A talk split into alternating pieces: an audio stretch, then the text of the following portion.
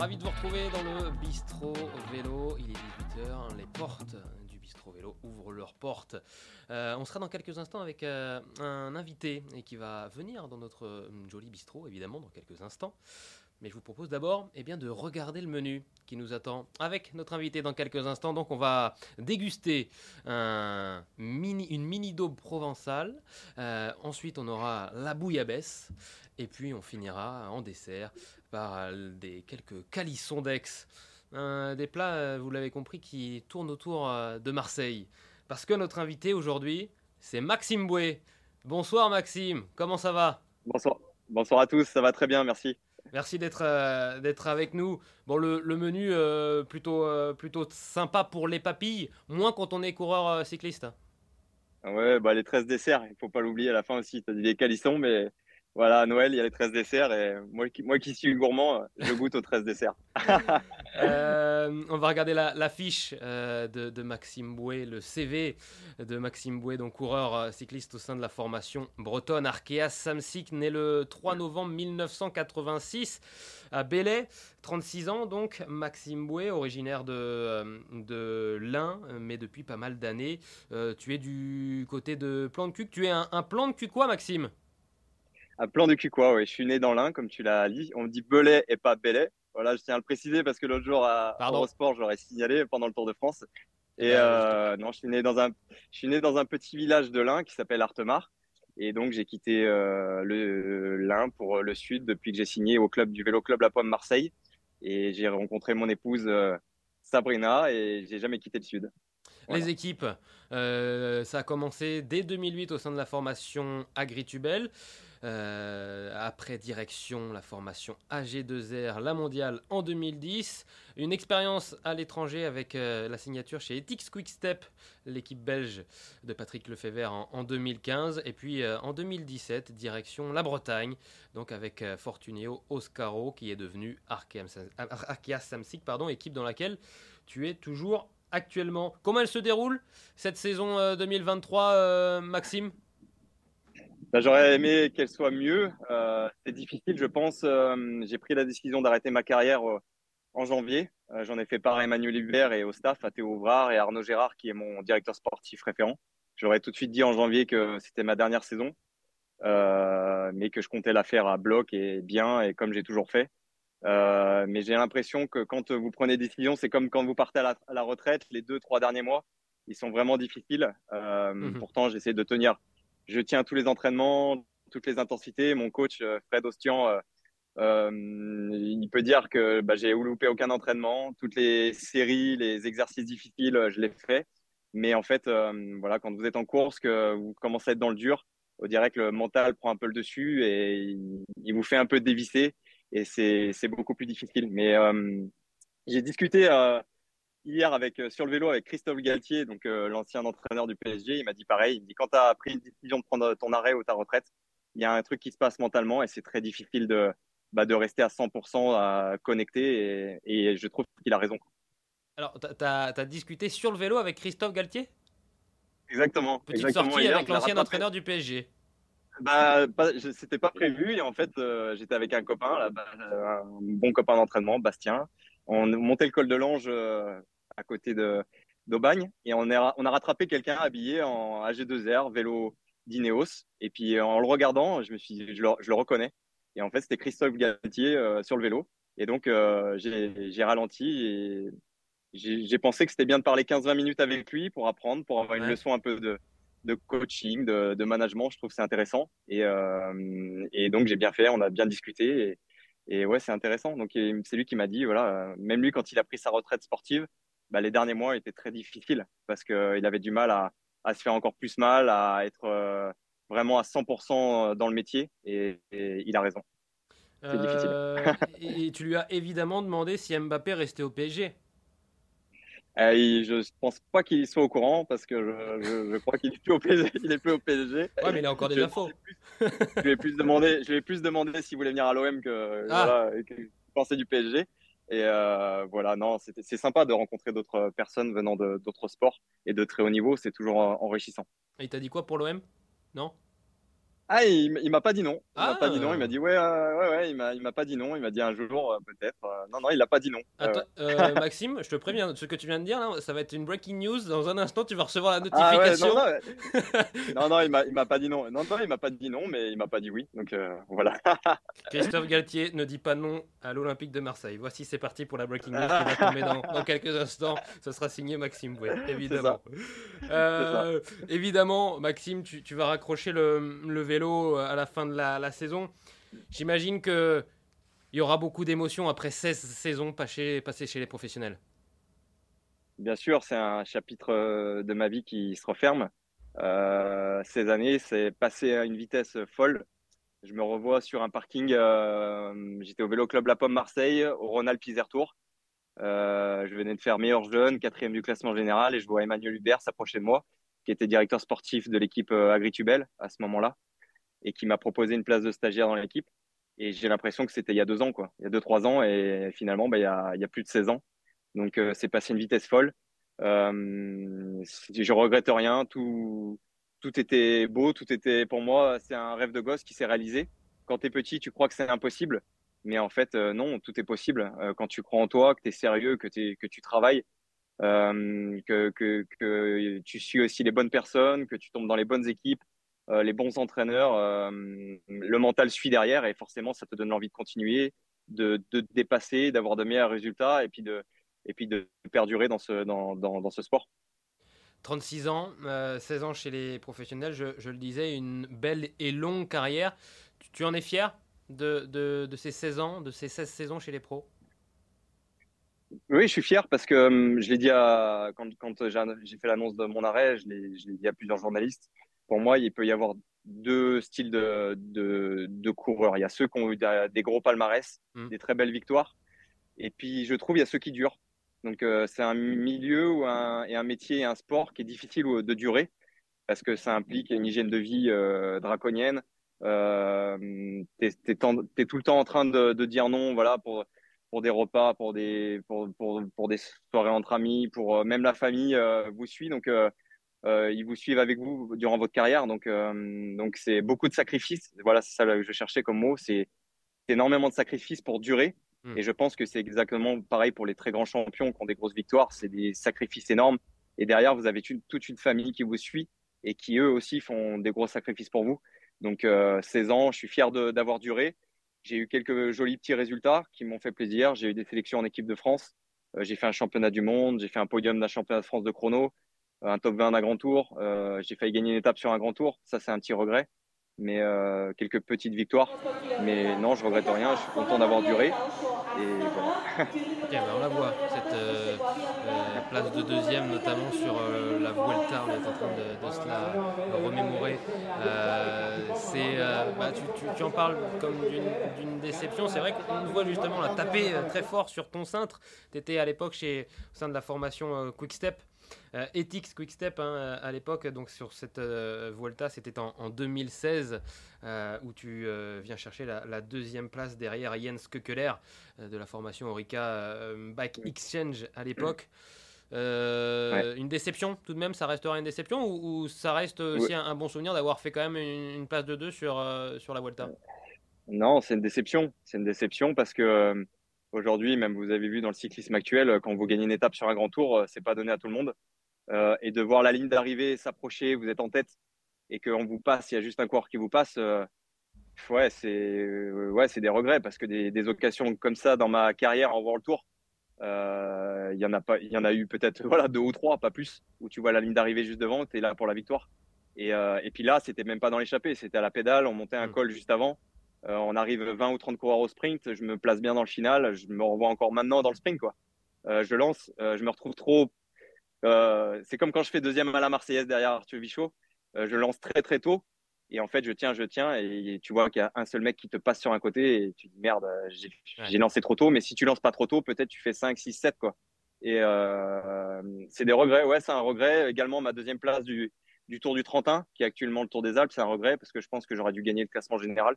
Donc j'ai deux, j'ai deux regrets de, de classement, c'est ces deux courses-là. ouais. Euh, Tour du, du Trentin, désormais appelé le, le Tour des Alpes. cette même année, tu, as également remporté une, une étape hein, sur la, première, la première étape. C'était en, en, 2013. tu étais au sein de la formation AG2R La Mondiale. Ça, par contre, cette victoire d'étape, j'imagine que ça reste un grand souvenir. C'est ta plus belle victoire chez les pros? Non, non, non. J'ai eu, je pense, j'ai une jolie victoire au Tour de l'Ain. Je gagne au sprint devant, je crois, Greg Van Avermaet. Ouais et Tony Galopin. Donc, euh, quand tu gagnes un sprint devant ces deux coureurs-là, pour moi, je suis fier de ça. donc voilà, j'ai gagné euh, autour de l'un une étape. Euh, bon, les boucles de l'Aune, c'est une jolie course. Ah, devant Anthony Roux aussi, hein. c'est pas mal. Anthony Roux, j'ai gagné les boucles de l'Aune. au Portugal, j'ai gagné une jolie course à étapes qui est pas voilà, d'un niveau élevé comme, comme à la Vuelta ou comme autour du Trentin. Mais, mais c'est sûr que moi, pour moi, le Tour du Trentin, 99 fois sur 100, je dois le gagner. Et ben là, une fois sur 100, je l'ai perdu. Quoi. Donc, euh, j'ai des gros, gros regrets. Ouais. Troisième, tu termines euh, du, classement général. Troisième. Hein, mais il y, a un coureur devant moi qui a eu, je crois, des soucis euh, par la suite. Ah, donc, euh, qui être déclassé. Et, celui qui s'imposait, c'était Vincenzo Nibali, au sein de la formation Astana. et ben, tu nous as cassé le conducteur. J'avais prévu d'en parler un peu plus tard, mais c'est pas grave. Faut prendre le copilote alors. on va, on va, on va, on va reparler de, tes coéquipiers durant ta carrière, durant ces 16 saisons chez les professionnels. Maxime, tu as aussi dû faire de, belles rencontres que ce soit dans les différents staffs dans lesquels tu as été, avec tes coéquipiers et beaucoup d'autres personnes aussi, j'imagine. Bien sûr, c'est des expériences euh, de vie, hein, simplement, que ce soit des coéquipiers, des leaders, euh, du staff, des mécaniciens, des, assistants, des directeurs sportifs, euh, voilà, tout, tout, ce qui, tout ce qui, qui, qui, qui fait partie d'une équipe cycliste. C'est des belles rencontres. même pour moi, dans ma vie d'après, c'est des rencontres qui sont importantes parce que j'espère un jour voilà être euh, pourquoi pas dans, l'encadrement et euh, bah, c'est de prendre tout le beau et le bon que j'ai reçu hmm. de toutes ces personnes là ou de ce que j'ai vu de le mettre euh, voilà dans dans un mixeur et prendre que du bon et le distribuer c'est vraiment ça qui me qui, m'anime et non ouais c'est des belles expériences j'ai rencontré des des coureurs incroyables des leaders incroyables j'ai eu une expérience à l'étranger avec Quickstep où j'ai pour moi, c'est sûr, pas été très performant ou comme performant comme j'aurais voulu. Mais euh, j'ai eu du mal à, à, me faire à, à cette équipe. C'est moi qui ai voulu partir. Euh, je me sentais pas à ma place. J'avais un problème. Euh, j'étais pas encore prêt, je pense, mentalement pour aller dans une équipe comme ça. Même euh, j'avais à peu près, euh, la trentaine d'années, mais j'étais pas prêt en fait mentalement. Je, comme que si tu veux dire comme, à part équipe comme ça? Bah, C'est-à-dire grosse équipe, euh, beaucoup de nationalités. Moi, je venais mmh. d'AG2R, euh, beaucoup de Français, avec dans, presque la facilité, j'ai envie de te dire, tu sais, où euh, tout est facile, quoi. C'est en français, tout est simple, tu veux un truc, tu demandes. Bah. Là, en fait, tu te retrouves dans une équipe avec des nationalités différentes, avec des cultures différentes. Et en fait, si tu veux, j'ai du mal à m'y faire parce qu'en fait, moi, j'ai. Je dis pas que les autres sont mal élevés, mais en fait, j'ai énormément de manières. Je fais très attention euh, voilà, bonjour, merci, au revoir, hmm. s'il te plaît. Enfin, des choses vraiment courantes, mais bêtes peut-être. Et en fait, euh, bah, j'ai vu que là, j'étais dans une grosse machine chez Quickstep où euh, bah, parfois, on te demandait de faire un boulot, on te disait pas c'est bien ou c'est mal après la course. parfois, tu n'avais pas le merci ni le ce que tu as. Donc, en fait, je rentrais à la maison, mon ego en prenait à chaque fois, hmm. si tu veux. Et en fait, j'étais peut-être dans l'une des plus belles équipes du monde, mais je voulais en partir. Parce qu'en fait, moi, je pensais que je faisais toujours mal mon travail. Je ne sais pas si euh, tu vois ce que je veux dire, mais euh, je rentrais à la maison après chaque course en ne sachant pas en fait si mon travail était bon. Euh, qu'est-ce qu'il avait voulu dire là, le coureur polonais, mm. l'australien, l'américain, l'italien, l'espagnol, tu vois. Je, je suis arrivé là-bas, je parlais pas bien l'anglais. Maintenant, bah, je parle couramment l'anglais, je, je, parle couramment l'italien. Donc ça, c'est grâce à ETX. Donc ça, ça, ça a pas de prix, je pense. Mais si tu veux, il y a des façons de faire où bah, le coureur polonais, le coureur australien, le coureur italien, ne parle n'a pas la même façon que toi, tu sais, de, de s'exprimer ou, de, ou en course, tu sais, de, de demander de rouler, de, de, travailler, de faire des choses. Et les remerciements, tu vois. Et en fait, moi, à chaque fois, euh, je suis quelqu'un qui analyse beaucoup les phrases et les mots. Et euh, les mots ont beaucoup de poids pour moi. Et euh, en fait, si tu veux, je revenais à la maison en réfléchissant toujours qu'est-ce qu'on m'a dit, qu'est-ce qu'on m'a raconté. Et je prenais tout le temps le négatif, si tu veux. Hmm. Donc quand je, je rentrais à la maison, bah, mon ego en prenait un coup parce que je pensais que je faisais toujours mal. Et alors que non, je pense que c'est comme ça en fait. C'est comme ça une équipe euh, comme ça qui est bien rodée, où tout est bien huilé, tu viens, tu fais ton boulot, tu rentres à la maison, tu t'entraînes, tu reviens en course, et ainsi de suite. Et en fait, moi, si tu veux, j'étais trop à réfléchir, trop négatif, et je pensais que je faisais mal, simplement. Et ça, euh, voilà, j'avais du mal à vivre avec ça. Par contre, si aujourd'hui, je retourne dans une équipe comme ça, je sais comment hmm, euh, m'y faire, comment m'y habituer, hmm. exactement, comment m'aborder, comment m'y faire. Euh, aussi la langue, maintenant, je parle mieux l'anglais, donc c'est beaucoup plus facile. Mais voilà, en plus, j'étais un peu le, voilà, le français qui arrive du sud de la France, un peu tranquille, un peu cool. tu vois, dès qu'il pleut, je me plains un peu. Dès qu'il hmm. fait froid, je me plaignais un peu. Et en fait, pour eux, ça passait pas. Et je les comprends tout à fait, quoi. Et par contre, si j'y retourne aujourd'hui, je sais comment euh, m'intégrer mieux à l'équipe et, et peut-être mieux durer même avec cette équipe, quoi, simplement. Et après cette expérience donc euh, au sein de la formation belge euh, Ethics Quickstep, retour avec une équipe française, avec Oscaro Fortunio notamment. Fortunio Oscaro peut-être dans le, dans le bon sens, avec, avec Emmanuel Hubert et une équipe dans laquelle aussi tu as pu rencontrer d'autres coéquipiers comme un certain Kevin le Danois, qui a une question à te poser, Maxime. On écoute Kevin le Danois. Salut Blond, euh, j'ai une petite question pour toi. Est-ce que ta blague préférée, c'est sourire avec du chocolat sur les dents Ou est-ce que c'est faire semblant de descendre à un ascenseur quand tu es au bout du lit? Voilà, essaye de choisir. Allez, à plus. Alors, le, le sourire avec le chocolat, que j'imagine très bien. Ou l'ascenseur euh, au pied du En fait, je m'attendais, euh, je m'attendais à des questions vraiment techniques, tu vois, euh, à combien de watts, à combien, comment on va gagner le Limousin demain, tu vois, des questions. C'est pas l'esprit du bistrot vélo. c'est ça qui est bon. Bah, la blague du chocolat dans les dents, dès que je mange du chocolat à la maison, je suis obligé de le faire pour ma fille, c'est son délire préféré. Et bah, je pense que le mieux, ça serait pour Kevin bah, que je fasse l'ascenseur, tu sais, euh, l'ascenseur qui descend, euh, la blague là, avec le chocolat dans les dents en fait. Il y a moyen de, ah de faire la de regrouper les deux blagues en une et de faire les deux. rien que pour toi, je, je, fais l'ascenseur, rien que pour toi. voilà, c'est ça. Ah, il est pas très bien fait là quand même. Ouais, non, je me suis loupé. Parce que je suis en train de marcher sur mon oreillette, c'est pour ça, on te dit tout.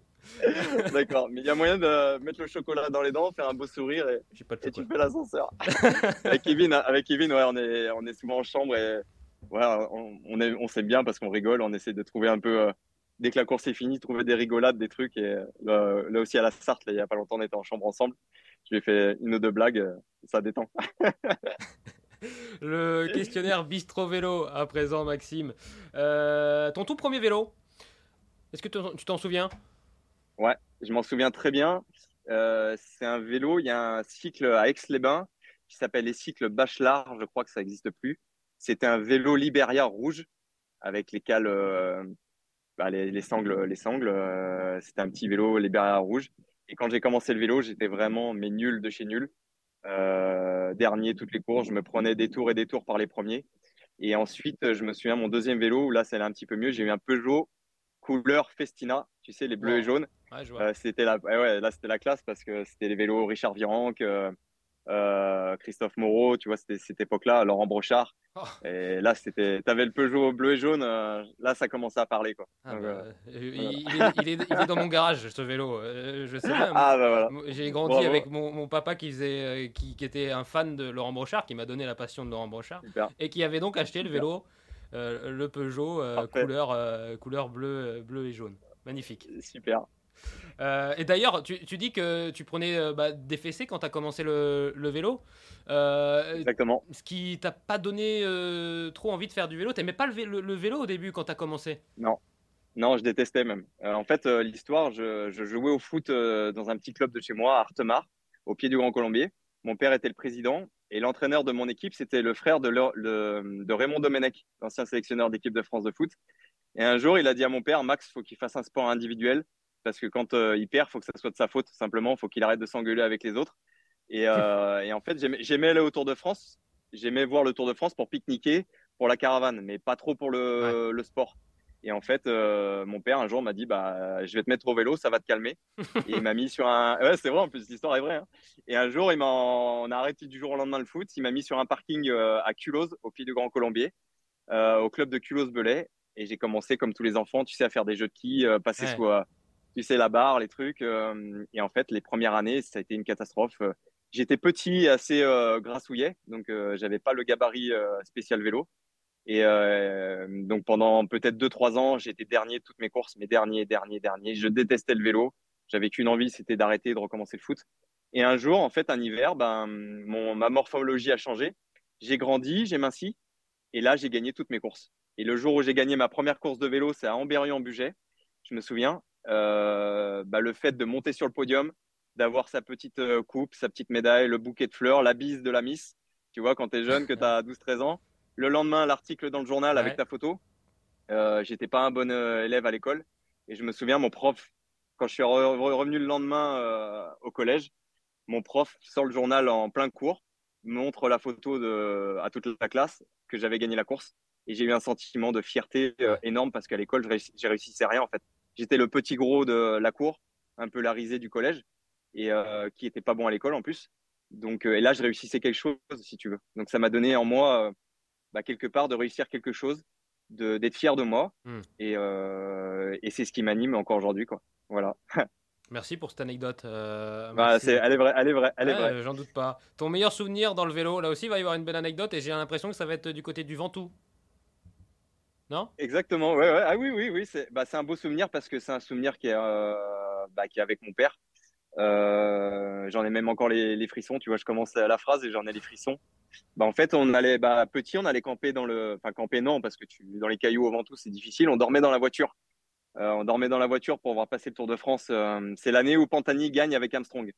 J'étais dans la voiture euh, à, la hauteur de la stèle Tom, Tom, Simpson, tu vois, à cette hauteur. Je dormais avec mon père dans la voiture pour voir passer le Tour de France. Et donc, Pantani et Armstrong nous passent devant. Et l'anecdote, c'est que, eh ben, je sais pas combien d'années après, mais ma deuxième année pro chez Agré... Ah, bravo, merci. Ta première année pro, après. Ma première année pro. Euh, non, ma deuxième. Ma première année. Ton premier tour, ton premier tour, c'est ça. Mon premier tour, exactement. Je suis chez Agritubel et je suis dans l'échappée. Dernière étape du Tour de France. Euh, Montélimar, le Mont Ventoux. Je suis dans l'échappée. On prend 4-5 minutes d'avance.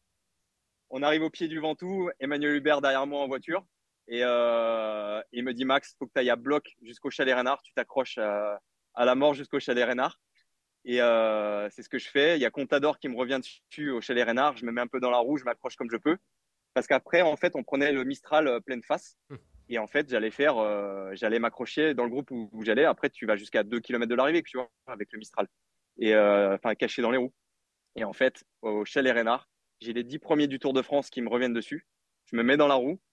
Et en fait, là, je fais 4, au moins 4-5 km dans le groupe maillot jaune avec Armstrong, Contador, euh, Schleck, euh, Clauden. Euh, et je passe devant mon père qui était tout seul avec ma femme devant la stèle euh, Tom Simpson. Donc, tu vois, j'en ai presque encore. Je suis, quelqu'un d'émotif, mais, mais l'histoire, elle est folle, quoi, parce que 9 ans avant, je suis avec lui, et 9 ans après, en fait, je passe devant lui avec Armstrong, en fait. Donc, l'histoire est belle, je trouve. c'est vraiment très, très joli que tu, tu nous racontes, et, et ouais, c'est c'est beau. Et cette histoire, euh, je, la connaissais, tu, tu nous l'avais déjà dit, mais je tenais à ce que tu, tu la racontes. C'est vraiment, avec Donc, au même endroit, il, était, il y a le, truc euh, rigolo un petit peu, c'est qu'en fait, mon père, il croyait que j'étais encore en cadet. Le truc est réel. Hein. on a 3 km, de 2 ou 3 km, je crois, de l'arrivée à la stèle. Il me court à côté, comme les mecs, tu sais, qui courent à côté avec une canette de coca. Comme si, euh, comme si le coca, là, en 2 km, il allait, tu vois, il allait me, me faire gagner au Ventoux. Quoi. Bon, je dois, je dois faire dans les 20 premiers quand même là-haut. 17. Euh, ah voilà, tu vois, je te dis pas de bêtises, je fais 17e là-haut au Mont Ventoux. Et euh, dernière étape du tour. Donc euh, ouais, c'était un très beau souvenir de passer de, devant mon père qui, est, qui avait dormi dans la voiture là. L'histoire elle est folle quoi, au même endroit quoi. Donc de passer avec Armstrong, je suis vraiment passé avec Armstrong devant lui quoi. Donc voilà. L'équipe qui te faisait rêver quand tu étais petit, Maxime? Ah, l'équipe qui me faisait rêver.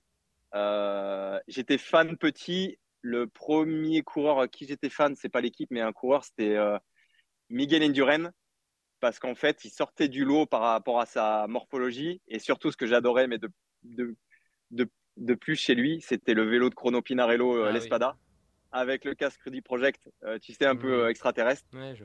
ça, c'était magnifique. Et après, bah, l'équipe qui me faisait rêver, c'était la Saiko de Mario, Cipollini. Et là, euh, on est sur un 20 sur 20. Le, ah, le beau vélo avec les roues, les roues Spinergie à bâton. Euh, L'arrivée beaux en, maillots, en César euh, euh, sur le ouais, Giro. voilà, Cipollini, je pense qu'on n'a rien fait de mieux depuis quoi. Donc euh, c'était la Saiko qui changeait de maillot, qui euh, qui avait des arrivées des fois, comme tu viens de le dire, en arrivée de César ou des trucs. Je trouve que c'est ça qui fait euh, qui fait aussi aimer le vélo à des à des enfants. C'est un peu ce côté un peu euh, folklorique, un peu extravagant. Et et moi, bah moi le premier, hein, j'étais un grand fan quoi. Quand il y avait des trucs qui sortaient du lot comme ça, Ouais. moi je regardais les, les roues Spinergie, Cipollini avec les chaussures, tu sais, de couleur de drapeau américain. Je me rappelle, je vais pas citer les marques, mais c'était le premier vraiment à faire ça quoi. Et j'étais, ouais, pour moi c'est ça qui m'a marqué quoi. La tenue euh, tigre. Là, c'était- pas avec Saeko, mais il y avait la tenue aussi muscle là. C'est Euh, ça. C'était euh, Vini, Ca- non pas Vini Ouais, là, l'équipe italienne. ouais, euh, ouais. Ouais, ouais, un truc Ouais. ça. Ah, Morivita, ouais, C'est ça. crois. Je sais plus, ouais. Euh, Ton surnom dans le peloton, euh, Max? Bah, le surnom, c'est depuis un moment, c'est le blond. Alors que je suis pas, je suis plutôt châtain, mais c'est le blond. C'est venu de mon beau-père. Et en fait, mon beau-père, il me suit depuis depuis toujours. Et en fait, il, euh, quand euh, au début de ma carrière, quand il me venait me voir courir, il se mettait au bord de la route et il disait allez le blond, allez le blond, parce que c'est un peu aussi en rapport, tu sais, avec le sketch de Gad Elmaleh où le blond. euh, Ah, tout doit être parfait, tout doit être carré, tout doit être propre, tout doit être, tu vois, soigné, méticuleux, tu vois. euh, et en fait, depuis, bah, les, tous les coureurs du peloton ont- l'ont entendu crier Allez le blond, allez le blond. Et euh, quand tous les mecs, ils ont fait la Marseillaise, le Haut-Var, la Provence, et c'est rentré dans les, dans les, dans les, dans les mentales. Et maintenant, tout le monde m'appelle comme ça. Et, et dans le vélo, euh, généralement, quand tu as un petit surnom, c'est, bon signe, je trouve. C'est que c'est un petit truc attachant ou euh, quand on t'aime bien ou. Donc, euh, mais après, dans le sud, on s'appelle beaucoup comme ça aussi. Quand on se croise, on dit salut le blond, salut le blond. euh. Donc, c'est un peu euh, la, la mode dans le sud, quoi. On Voilà. finit ce, ce questionnaire Bistro Vélo par un tu préfères. Alors, tu préfères ne plus jamais avoir la possibilité de regarder OSS 117 dans ta vie ou devoir te contenter d'une seule paire de baskets par an? Ah. Hmm. Non, non, non, non, non. Les baskets, euh, je suis désolé, ma femme, elle va me tirer les oreilles, mais je suis, je suis un fou de basket. Je suis un fou de basket. euh, chaussures basket, là, c'est. C'est combien de paires de baskets par an? Ouais, c'était pas énorme peut-être en quantité, mais j'adore les belles baskets. Ouais. Et euh, je cherche la- le modèle que, que personne n'a J'adore trouver le truc, ouais, exactement. C'est bête, je sais que c'est bête, mais j'adore trouver la couleur que personne a, le modèle que personne a, tu vois, le truc. euh, et ça peut passer des heures sur Internet à, à chercher. Ma femme, euh, euh, des fois, elle me dit, mais t'es complètement fou.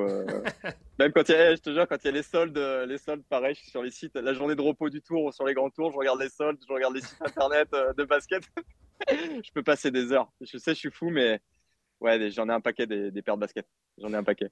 Euh, la classe, toujours, Maxime Bouet, évidemment, que ce soit sur le vélo ou même en dehors avec des belles baskets. Tiens, la classe d'ailleurs, euh, ça a marqué euh, quelques-uns de tes coéquipiers, notamment un certain Kevin Vauclin, qu'on écoute. La question de Kevin.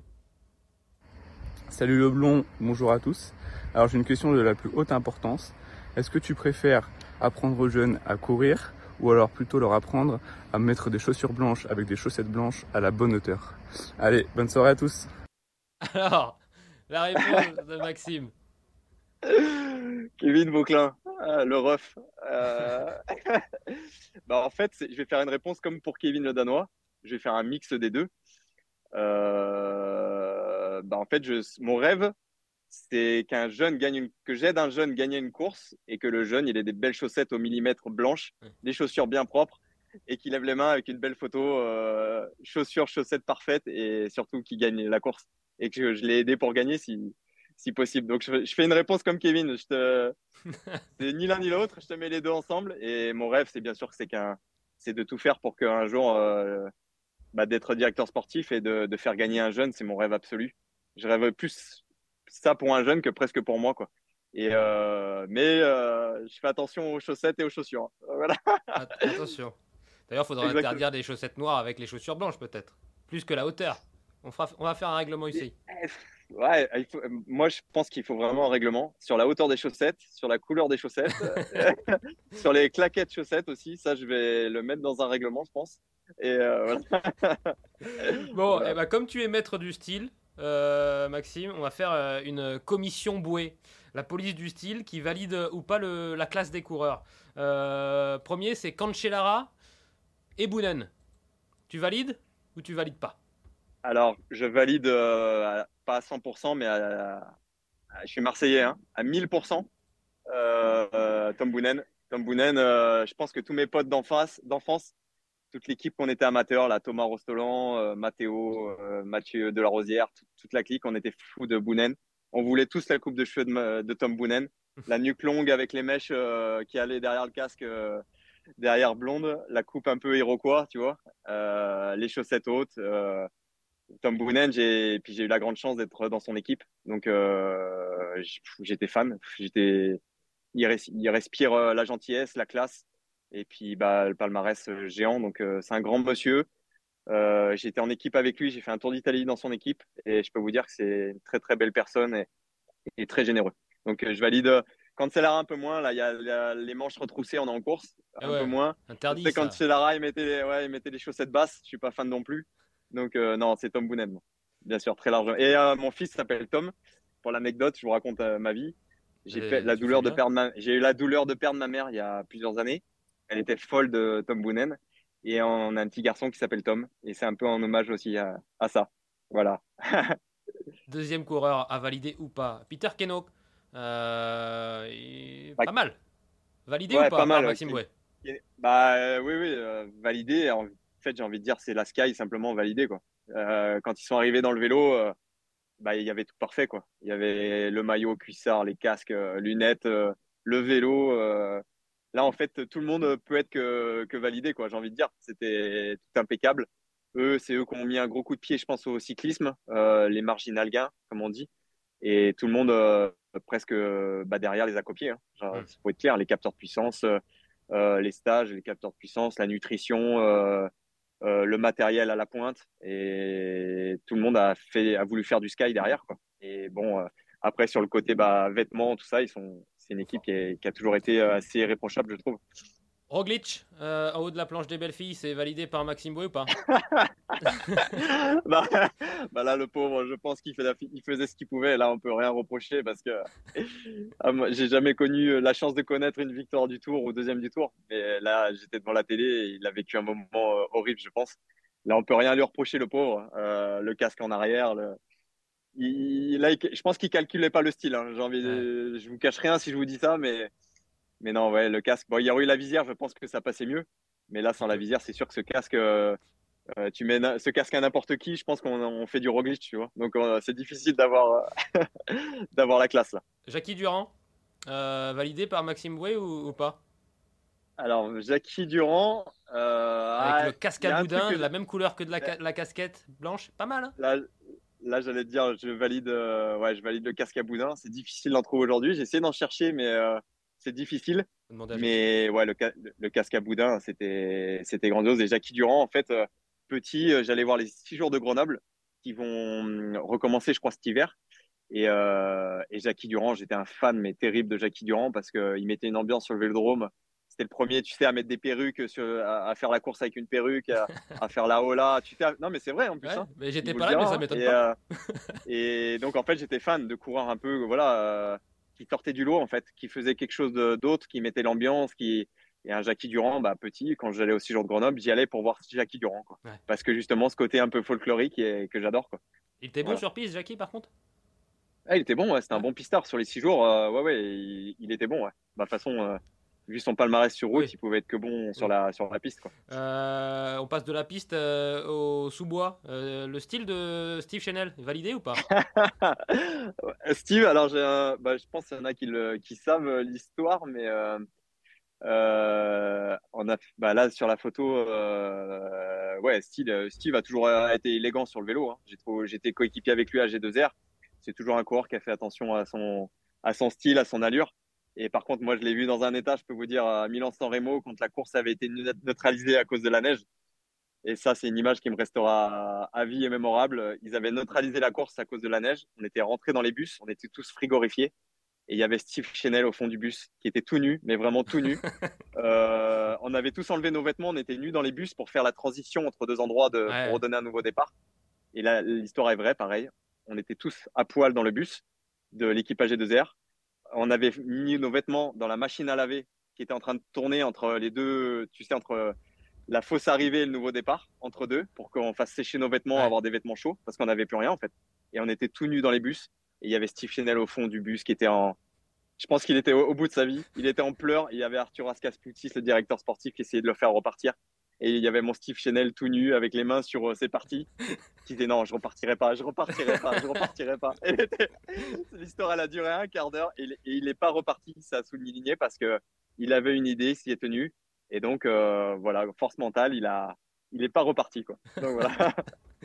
Il a réussi. Il a réussi, il, a, il a réussi Steve à tenir. ouais, Il a, il réussi à tenir. Mais il aurait peut-être dû euh, porter la cagoule, euh, Steve. euh, Ah, la cagoule, la euh, cagoule, c'est pas ouais, mal Non, aussi la tu- cagoule, euh, là, là, Là, je pense que c'est comme. Euh, Bah là, je pense que c'est comme Roglic en fait. Là, c'est tu mets la cagoule parce que t'as plus rien d'autre et t'es obligé de mettre la cagoule en fait. C'est ça devait être un, un tu départ mets pas la cagoule, tu, tu, perds tes cheveux ou tu perds tes oreilles ou euh, voilà pourquoi il y a la cagoule, je pense. Donc connaissant Steve, euh, il devait faire extrêmement froid quoi pour mettre une cagoule. Allez, le Bistro News. Euh, on fait un, mini bilan des, des championnats du monde rapidement parce qu'on eh passe du temps, on passe du bon temps avec Maxime Bouet. Le mini bilan de ces championnats du monde, ça ne t'a pas échappé? Mathieu Van Der Poel, on parle d'ailleurs des, des coureurs classe. Mathieu Van Der Poel, je crois que parmi euh, les coureurs les plus stylés du peloton, euh, il, a sa place. Euh, Mathieu qui a été chercher donc son premier sacre euh, mondial, l'une des rares courses hein, qui manquait à son palmarès, il l'a même dit. hein, euh, il y a plus beaucoup de courses maintenant qu'il peut aller, euh, qu'il peut aller chercher, qui peut garnir son palmarès. Incroyable. Mathieu Van Der Poel, ce qui, ce qui prouve encore une fois. Oui, bah, je pense que le parcours euh, Van Aert et à lui, euh, c'était des parcours vraiment taillés pour eux. En plus, euh, avec des, un peu des, averses qui rendaient le circuit glissant. Donc, c'est les meilleurs vireurs, je pense, du peloton. Euh, je crois qu'il y avait plus de 400 virages, il me semble. Donc, euh, quand vous êtes les deux meilleurs euh, vireurs, ben, c'est beaucoup plus facile. Et, euh, ben, Van Der Poel, chapeau. je pense qu'il a dominé la course comme ce que dominait Van Aert il y a- peu de temps. Et à mon avis, bah, Van Der Poel a réussi à, mettre en place son entraînement, sa préparation parfaite pour le jour J. Et euh, je trouve que Van Aert, hein, il y a quelques, quelques temps, il dominait pareil un petit peu, je trouve, les autres sur des courses un peu similaires, tu vois. Et, euh, là, en fait, c'est Van Der Poel qui a réussi à, inverser la tendance. Euh, quand tu arrives avec deux minutes d'avance sur le deuxième en tombant en plus, c'est que tu as archi dominé. Et, je pense qu'un circuit comme ça, ça demande de, bah, de savoir se placer, de savoir frotter, de savoir virer, de savoir passer des bosses, parce qu'il y avait quand même des bosses assez difficiles, d'aller vite. Euh, C'était un circuit un peu à la Milan-San Remo qui, qui regroupe en fait beaucoup de qualités qu'un très bon cycliste doit avoir. Et bah, naturellement, euh, Mathieu s'est révélé. Et, euh, bah, là, il est avec Van, il y a Van Aert qui était derrière, mais, euh, mais c'est naturellement qu'il s'est retrouvé le meilleur du monde ce jour-là. Et, il est largement au-dessus du lot. Donc, euh, je pense que voilà, c'était vraiment les deux coureurs favoris. Ils ont répondu présent. Et puis Mathieu, je pense, a réussi à trouver vraiment le, la bonne préparation. Il a fait un Tour de France, je pense, aussi un peu en dedans, à mon, à mon sens, exprès pour le championnat, championnat du monde, je Mm. pense. Alors que Van Aert s'est beaucoup plus impliqué, a beaucoup plus fait euh, la course, a beaucoup plus fait l'équipier pour ses leaders, Ouais. a dépensé beaucoup plus d'énergie. Et là où Mathieu, en fait, à mon avis, c'est beaucoup plus euh, réservé, euh, a fait un Tour de France un petit peu peut-être en dedans, euh, à mon avis, pour le championnat du monde. Et donc, euh, il a réussi à trouver le bon, la bonne préparation euh, pour le jour J, quoi, je pense. La bonne analyse de Maxime Gouet. On sent Je pense. déjà la réflexion du, du directeur sportif ou de la personne qui saura bien gérer ses, ses coureurs à, à l'avenir. Euh, Evenpool, aussi champion du monde du, du contre-la-montre à 23 ans et qui se fait un palmarès assez impressionnant. hein. Je vais pas le faire parce que ça va Ouais. prendre 10 minutes, mais Liège-Bastogne-Liège, euh, champion du monde sur euh, la course en ligne, champion du monde euh, sur le contre-la-montre. Euh, ça t'impressionne, toi, Maxime, de voir des, des- des jeunes performer, de plus en plus jeunes? J'ai pas souvenir qu'à ton époque, quand on passait pro, on pouvait avoir un, un tel palmarès au- aussi jeune. On regardait plutôt bah, les coureurs euh, euh, expérimentés. On parlait aussi à cette époque-là du- d'une force de l'âge à, à 30 ans. Là, aujourd'hui, j'ai l'impression que tout a basculé. Oui, et t'as oublié, enfin, non, je pense pas que t'as oublié, mais la troisième place de Joshua Tarling, qui a Ouais. 19 ans, je pense que c'est plutôt ça qui me, que je retiens presque des championnats du monde. C'est que déjà, euh, il a eu la force mentale et l'intelligence de pas aller faire la course espoir. Ça, c'est à souligner. Qui lui était Parce promis. que je, qui peut-être, ouais, on ne sait pas parce qu'il n'a pas fait la course avec eux, mais qui lui est sûrement qui lui était promise. Et c'est grand de sa part d'avoir fait le championnat du monde pro plutôt que celui des espoirs, à l'inverse de, de, Lorenzo Milesi. Et moi, je pense qu'il devrait quand même y avoir un petit règlement UCI. J'ai vu que ça faisait un petit peu des discords là-dessus. Mm. Il devrait y avoir un règlement UCI où je trouve que des coureurs World Tour le championnat du monde U23, euh, euh, quand tu viens, tu sors d'un grand tour, que tu sors des grosses courses à étapes, tu sais, euh, de World Tour, ça te donne quand même la caisse. Il faut, il faut se l'avouer, ça te donne de la force. Tu tires beaucoup plus de braquets après. C'est du derrière scooter pendant pendant trois semaines. C'est donc tu as un coup de pédale qui est beaucoup plus solide et fort que quand tu sors du Tour d'Alsace, que quand tu sors du du Ronald Pizer Tour, du Tour de Bretagne. Hmm. Ça c'est une vérité ou du Giro U23, tu vois. Et euh, je pense qu'il devrait quand même y avoir un petit règlement sur ça ou euh, des coureurs de World Tour peut-être. Euh, voilà, le championnat du monde U23 peut-être devrait rester voilà plutôt coureur de continental. et j'ai envie de dire, je vous avoue, hein, même moi, j'y pense même encore. Peut-être plus, ça serait sympa que ça soit un championnat du monde plus amateur, plutôt que voilà qu'avec des pros qui sortent de World Tour. Bon, ça c'est une aparté, hein, mais ça c'est mm. mon, c'est mon, c'est ma pensée, c'est mon sentiment. Et après, revenant aux, jeunes, euh, je pense que les jeunes aujourd'hui font beaucoup plus, comme on dit dans le cyclisme, le métier très tôt.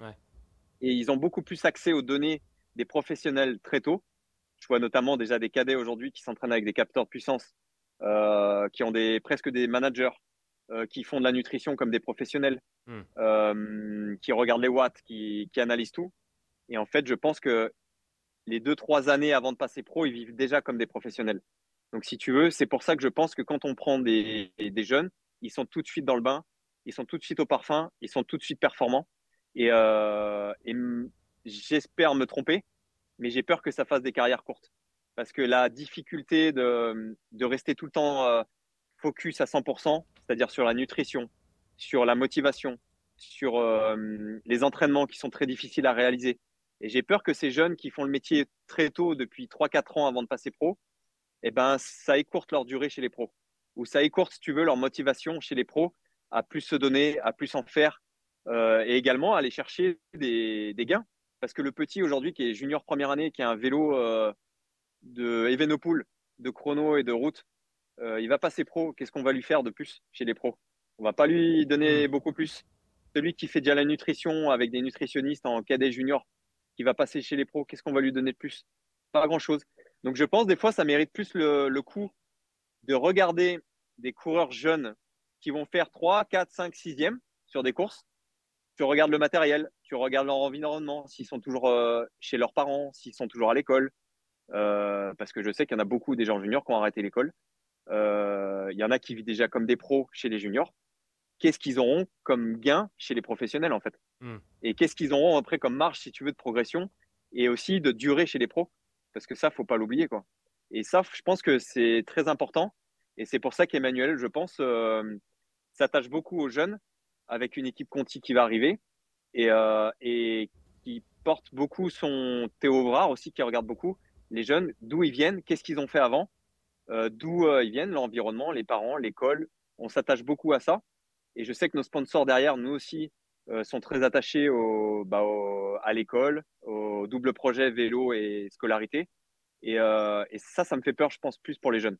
Ceux qui ont arrêté l'école très tôt, qui misent tous déjà sur le vélo, euh, qui font le métier comme, euh, bah, comme euh, Evenepoel, qui ont le vélo d'Evenepoel, qu'est-ce qu'on va leur donner après, en fait, pour en progresser?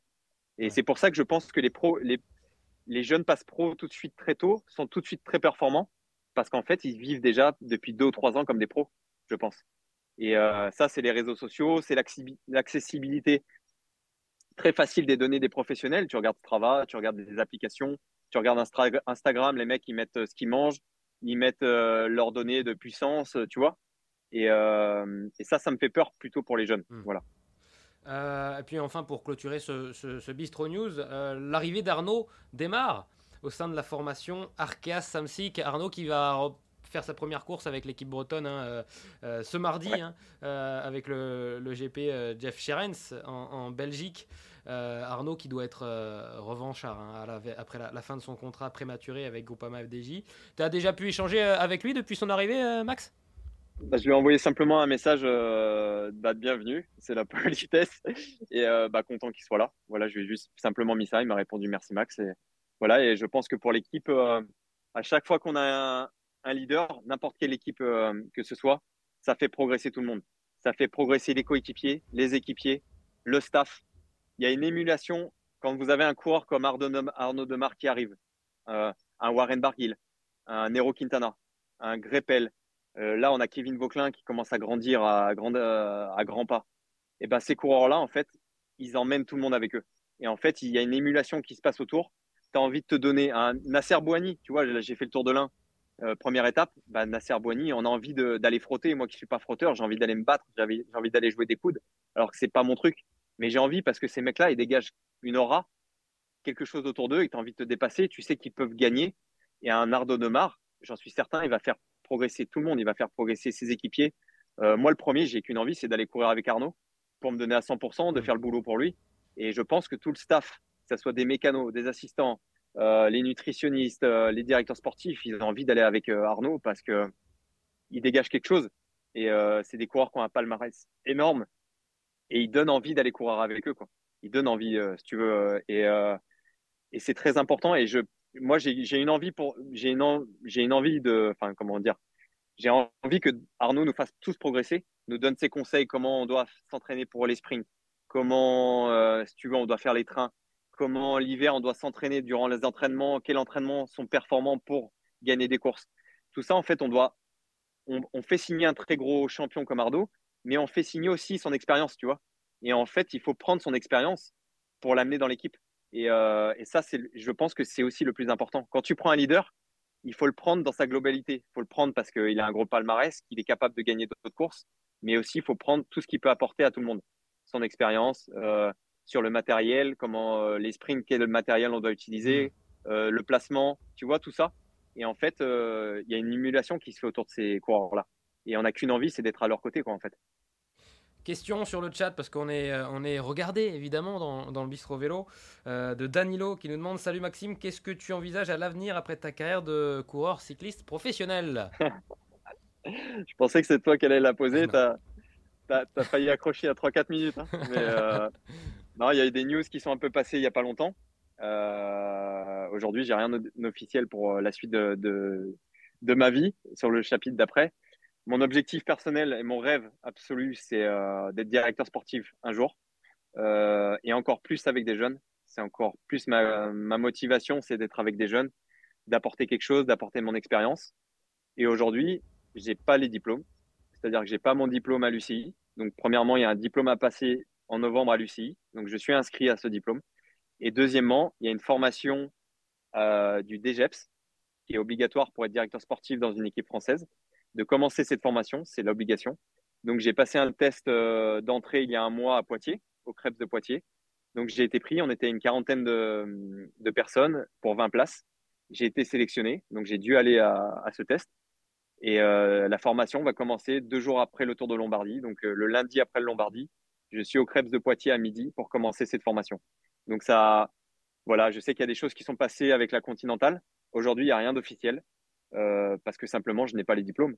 C'est hmm. simplement ça. J'ai un diplôme à passer à Aigle euh, fin novembre et j'ai une formation à commencer à Poitiers. Voilà les conditions pour être directeur sportif euh, en France.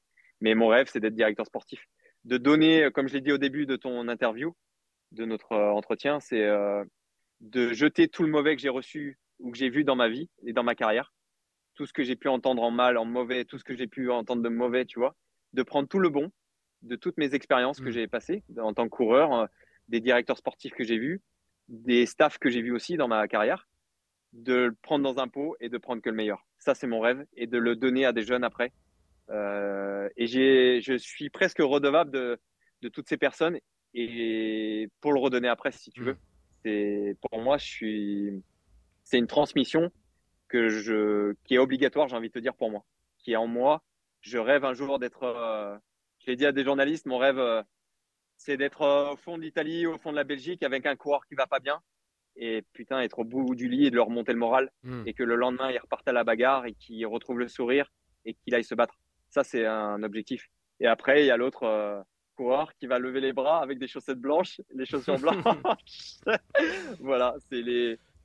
Mais c'est un rêve que j'ai euh, qui est en moi et qui m'anime depuis plusieurs mois.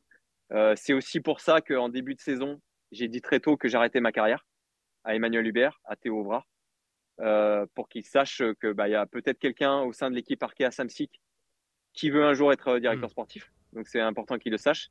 Et, euh, et c'est pour ça qu'aujourd'hui, bah, je suis inscrit euh, à ces formations, mais avec Arkea BNB l'année prochaine, il n'y a rien d'officiel aujourd'hui. Allez, la dernière question, euh, elle nous vient d'un athlète qu'on connaît bien ici. C'est pas un cycliste, c'est pas un de tes coéquipiers, même si tu as déjà pu rouler avec lui. C'est un biathlète. On écoute la question d'Emilien Jacquelin. Salut Max, j'espère que tu vas bien. Bon déjà, je voulais te féliciter pour pour ta carrière, pour tout ce que tout ce que tu as fait et je pense que tu as inspiré énormément de, jeunes cyclistes donc tu peux être très très fier de toi. Euh, en tout cas, c'était un régal de, de te suivre. C'était un régal aussi de t'accompagner sur une une séance de Riménez. Euh, c'était bien bien dur, euh, très bon souvenir. Du coup, je voulais savoir si t'acceptais de venir sur sur Corançon en Vercors, faire une séance d'intensité aussi avec moi sur des skis de fond et pourquoi pas avec une carabine, histoire qu'on qu'on s'amuse un peu quoi. Allez, euh, à très vite. Alors, Emilien, il veut une revanche. la revanche. Alors, la raison de la revanche, je vais vous dire, eh ben, au début de l'interview, pareil, je t'ai parlé de Christophe Galtier. Eh ben, j'ai fait un exercice, un Riménez avec euh, Emilien dans le col de l'Ange, au même endroit que j'ai doublé Christophe Galtier. Et ce qui est horrible avec des, des sportifs comme Emilien, c'est qu'en fait, c'est des bêtes, simplement, c'est des forces de la nature, et j'arrivais pas à le décrocher. Il était dans ma roue, j'étais J'étais en train de faire mon exercice et à chaque fois que je finissais une série, je me retournais pour voir où il était. Et à la fin, ah, je remettais 10, 20, 30 watts de plus pour le faire péter en fait. J'ai réussi à le faire. J'ai réussi à le faire péter, mais c'est horrible parce que c'est des mecs, ils ont une force mais terrible. Tu lui fais faire du ping-pong, je suis sûr qu'il est fort. C'est comme Warren Barguil. C'est des, ils ont quelque chose qui est inné en eux. Euh, tu joues au badminton, ils te font péter. Tu joues au boule, ils te font péter. Tu joues euh, au foot, ils te marquent euh, des buts. Tu vois, c'est des, c'est des mecs qui font n'importe quel sport, ils sont forts en fait. Ils ont quelque chose de, génétique et quelque chose qui est en eux, qui est magnifique. Et après, ouais, j'essayais de le faire péter, mais c'était horrible. Je faisais du Jiménez et il était dans la roue, il s'accrochait, il s'accrochait, j'arrivais pas à le faire péter. Et pour la revanche, bah, j'adore le biathlon. Je suis un fou de biathlon l'hiver, je regarde tout, je regarde tous les, voilà, je regarde tous les, concours. Et, et, oui, oui, je dis oui. Et en fait, quand je suis passé pro, on s'est retrouvé à Autran avec Agritubel. Et euh, l'anecdote, c'est qu'en fait, euh, on avait fait du biathlon. C'était plutôt un stage, tu sais, novembre où tu fais pas trop de sport et tu manges et tu bois un, peu, des coups. Avec modération. Et j'ai et j'ai tiré au biathlon, j'ai pas eu une cible. Et on se faisait un concours, il n'y avait pas de neige. En fait, au lieu de faire du ski, on faisait de la course à pied en équipe. Et après, on s'asseyait, on tirait. Et j'ai pas visé. Mais c'est un truc de fou. Les gens, ils croient que les gens croient que le, la, cible est pas loin. la cible, pardon. Le chat ah, dans la gorge. Dans, dans, la bouche. Non, non, ouais, je viens d'avaler un moucheron ah, ça. Faut que je bois un coup. Ben, D'habitude, ça arrive sur le vélo, ça, avec la ah, vitesse. c'est bon. Euh, en fait, quand il m'a parlé de concours, là, ça y est, j'ai commencé à m'étouffer, parce qu'il va me mettre dans le rouge. Hein. Et en fait, on tournait en rond par équipe, on s'asseyait, on tirait. Et euh, franchement, la cible, mais elle est super, super loin. Elle est minuscule, mais minuscule de chez minuscule. Et à la télé, c'est comme la Formule 1, c'est comme le vélo, ça écrase. Et les gens ne s'en rendent pas compte, mais c'est minuscule. Et toi, tu arrives, tu as le cœur à 180, tu te poses et tu dois tranquillement tirer euh, euh, tes cibles. Mais c'est juste impossible. Et, euh, et bien sûr, c'est un rêve de, de, faire un jour du biathlon avec Emilien. Et je suis né dans l'Ain et on avait une grande biathlète qui était Corinne Yogret, qui avait été championne olympique de, de biathlon. Donc quand j'étais petit, euh, c'était l'athlète du coin. Donc on vivait un peu autour de mm. Corinne Yogret. Et, Emilien, je te dis oui, oui, oui. Par contre, il faut que je trouve euh, le temps parce que il y a la formation à Poitiers, euh, eh voilà, il y a, y a, le jubilé, il y a plein de choses qui se ah, préparent. donc, voilà. Ouais, ah. voilà, donc il y a plein de choses qui se préparent. Mais oui, Emilien, un, Emilien, je lui dis un grand coup de chapeau parce que c'est un mec en or. Franchement, c'est une personne en dehors du sport qui est, qui est top. Il est généreux, il est grandiose. On s'est appelé euh, durant la saison de biathlon aussi, où j'ai vu une ou deux fois il allait pas bien. Et c'est à ces moments-là que ces athlètes, faut les appeler. C'est pas quand tout va bien, mm. c'est quand ça va un peu moins. Quand tu sens que le mec, il a loupé les cibles, paf, c'est là qu'il faut appeler, quoi. Et, euh, et c'est un, un, copain, ouais. Et je sais qu'Emilien, son rêve, c'était d'être coureur cycliste avant d'être biathlète. C'était son rêve. Et, euh, et il m'a dit, euh, bah, j'avais pas assez de capacité euh, pour le vélo. Et c'est pour ça qu'en fait, il a fait du biathlon. Mais il- son rêve, ça aurait été d'être Ouais, coureur cycliste professionnel. Voilà. Demain, le Tour du Limousin, avant de se quitter, Maxime. Et puis, la, dernière course, du coup, la dernière course de ta carrière, ça sera quoi du coup? Le tour, dans- tour de Lombardie? Euh, normalement, ce qui est prévu, c'est le Lombardie. Euh, Je crois que c'est le 7 ou le 8 octobre. Voilà, c'est ça. Et euh, donc, je vais, normalement, je dois faire les classiques italiennes cette semaine-là. Ok. Mais euh, voilà, il va falloir aller jusqu'au Lombardie, s'accrocher. C'est une course qui est extrêmement difficile, où il faut être très très pro jusqu'au bout, et je le serai. Je vais tout donner pour l'équipe, pour qu'on aille chercher les résultats, qu'on aille chercher ce qu'on mérite, les points, les victoires. Hmm. Et demain, le Limousin, je peux vous garantir qu'on part au Limousin pour gagner le Limousin. Et je sais qu'on a une équipe euh, taillée pour gagner le Limousin et des étapes. Donc euh, moi, j'y vais. Je sais que Kevin Vauclin est là et j'ai confiance en lui. Il y a Luca Mozzato pour les sprints. Et demain, on va au charbon et on va pour gagner l'étape dès demain et gagner le Limousin. Avec Luca Mozzato, Mathis Lebert, Maxime euh, Bouet, donc, Elie Gesbert, Kevin Vauclin, euh, Laurent Pichon et Baptiste euh, Gillet.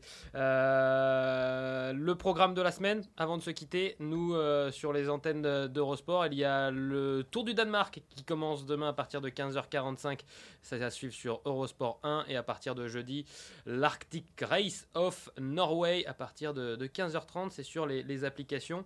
Et puis euh, demain également, bilan des championnats du monde euh, de Glasgow. Ça sera euh, ce mardi, donc à 14h sur Eurosport 1. Je vais remercier Simon Farvac à l'édition à la réalisation, Marco Popovic pour les infographies, les visuels, Guillaume Nigrazia et Aude Baron, les gérants du bistrot vélo, euh, et puis Hervé Bonbrun de la formation Arkea Samsic qui nous a régalé avec les vidéos aujourd'hui. Et puis je vais te remercier Maxime. Merci encore une fois, c'était un bistrot vélo euh, très complet. Euh, on a appris beaucoup de choses et c'était un réel plaisir de, de- de parler avec toi et de, de t'écouter. Merci. Bravo Merci, pour ta qui carrière. vous remercie. Et puis, C'est moi qui vous remercie. et puis à très vite. Salut Maxime. Merci beaucoup. Merci. encore. Euh, Bon tour du Limousin. Et puis nous, on se retrouve euh, lundi prochain pour un nouveau numéro de Bistrot Vélo. Salut